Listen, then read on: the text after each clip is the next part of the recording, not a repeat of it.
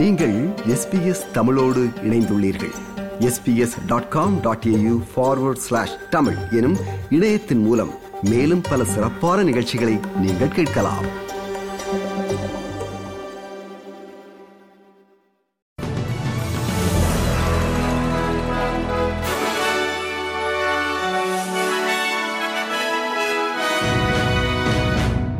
நேர்களுக்கு வணக்கம். இன்று பிப்ரவரி மாதம் ஒன்பதாம் தேதி வியாழக்கிழமை ஆஸ்திரேலிய செய்திகள் வாசிப்பவர் குலசேகரம் சஞ்சயன். லிபரல் கட்சி நாடாளுமன்ற உறுப்பினரும் முன்னாள் அமைச்சருமான அலன் டஜ் நாடாளுமன்றத்திலிருந்து பதவி விலகினார். கடந்த தேர்தலில் மிக குறைந்த வாக்கு வித்தியாசத்தில் இவர் வெற்றி பெற்ற ஆஸ்டன் தொகுதியில் இடைத்தேர்தல் நடக்கும். தனது தந்தை ஜனவரி மாதம் மறைந்ததைத் தொடர்ந்து தான் பதவி விலக எண்ணியிருப்பதை எதிர்க்கட்சித் தலைவர் பீட்டர் டட்டனிடம் அறிய தந்ததாக முன்னாள் அமைச்சர் கூறினார்.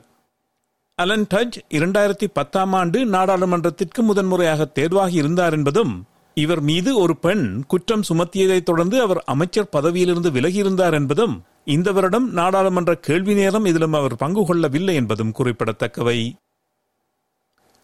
துருக்கியில் ஏற்பட்ட பாரிய நிலநடுக்கத்தில் சிட்னி நபர் ஒருவர் இறந்துள்ளதாக தெரிய வந்துள்ளது கடந்த திங்களன்று ஏழு புள்ளி எட்டு அளவிலான நிலநடுக்கம் தெற்கு துருக்கிய மாகாணமான கரமன் மராசை தாக்கியது.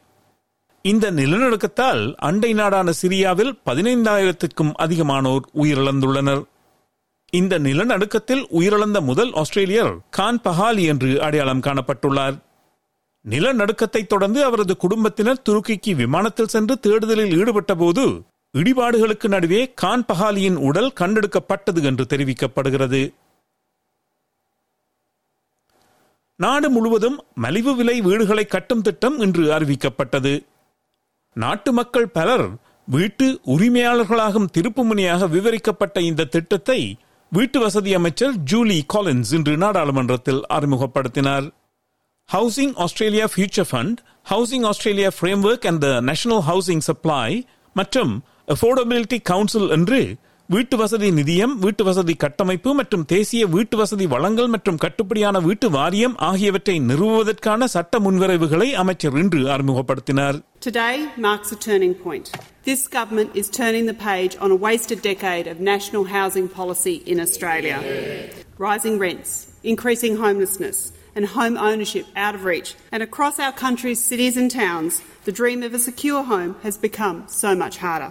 But today is a turning point because instead of another wasted decade, this government won't waste a day working to meet these challenges.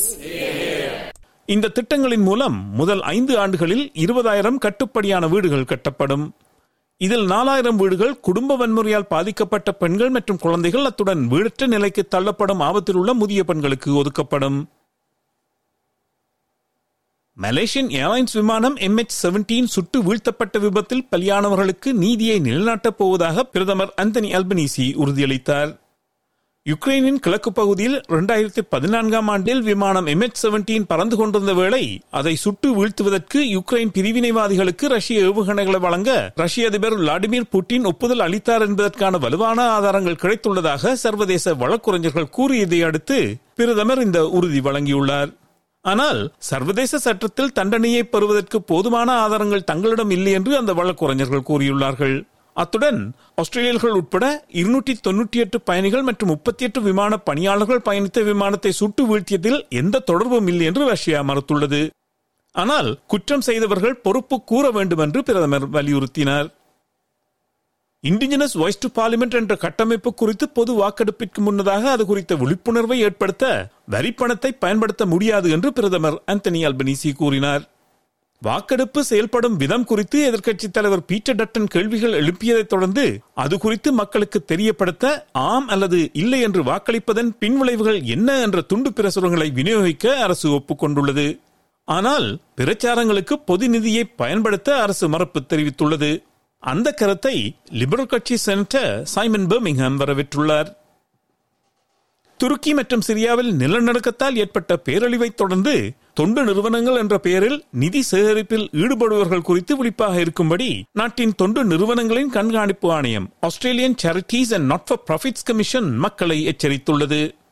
பேரழிவின் அளவு மற்றும் பாரிய உயிரிழப்புகள் காரணமாக உதவி வழங்க மக்கள் ஆர்வமாக உள்ளனர் என்று கூறிய ஏசிஎன்சி ஆணையர் சு உட்வர்ட் தொண்டு நிறுவனங்களின் பதிவேட்டில் சரிபார்த்து பதிவு செய்யப்பட்ட நிறுவனத்திற்கு மட்டும் உதவித் தொகைகளை அனுப்புமாறு மக்களை எச்சரித்தார்.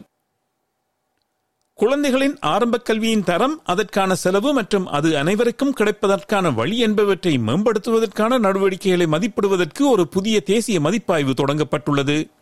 இந்த ஆய்வுக்குழுவை டெப்ரா பிரனன் தலைமை தாங்குவார். குழந்தை பராமரிப்பு மானியங்கள் அதிகரிப்பது குறித்து லேபர் கட்சி தேர்தலின் போது பிரச்சாரம் செய்தது. ஆனால் அதற்கும் ஒரு படி மேலே சென்று குழந்தை பராமரிப்பிற்கு செலவு செய்ய முடியாதவர்களுக்கும் தீர்வுகளை தேடும் முயற்சியில் ஈடுபடும்.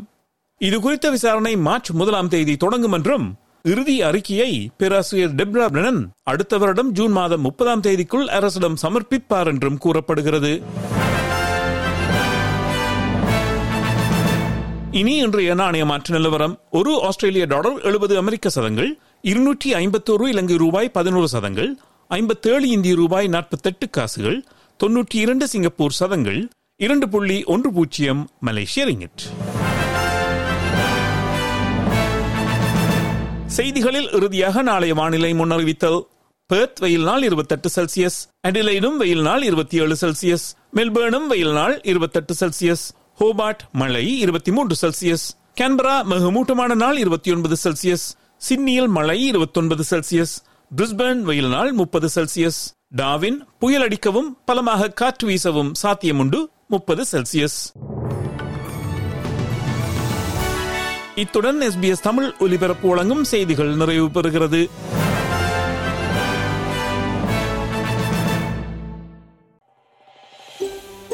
இது போன்ற மேலும் பல நிகழ்ச்சிகளை கேட்க வேண்டுமா? Apple podcast Google podcast Spotify என்று போட்காஸ்ட் கிடைக்கும் பல வழிகளில் நீங்கள் நிகழ்ச்சிகளை கேட்கலாம்.